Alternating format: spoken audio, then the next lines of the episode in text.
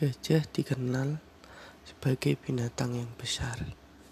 Suatu hari, kawanan gajah yang besar datang ke hutan untuk mencari makan. Kehadiran gajah ini mengganggu kawanan semut yang tinggal di sana.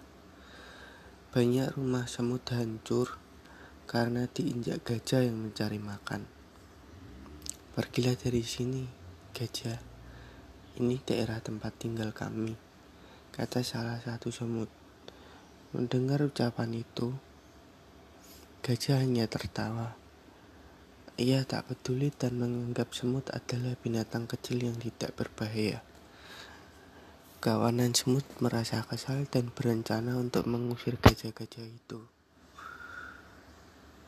Keesokan harinya, semut-semut mencoba bicara pada kawanan Semut-semut mencoba bicara pada kawanan gajah dan meminta mereka meninggalkan hutan.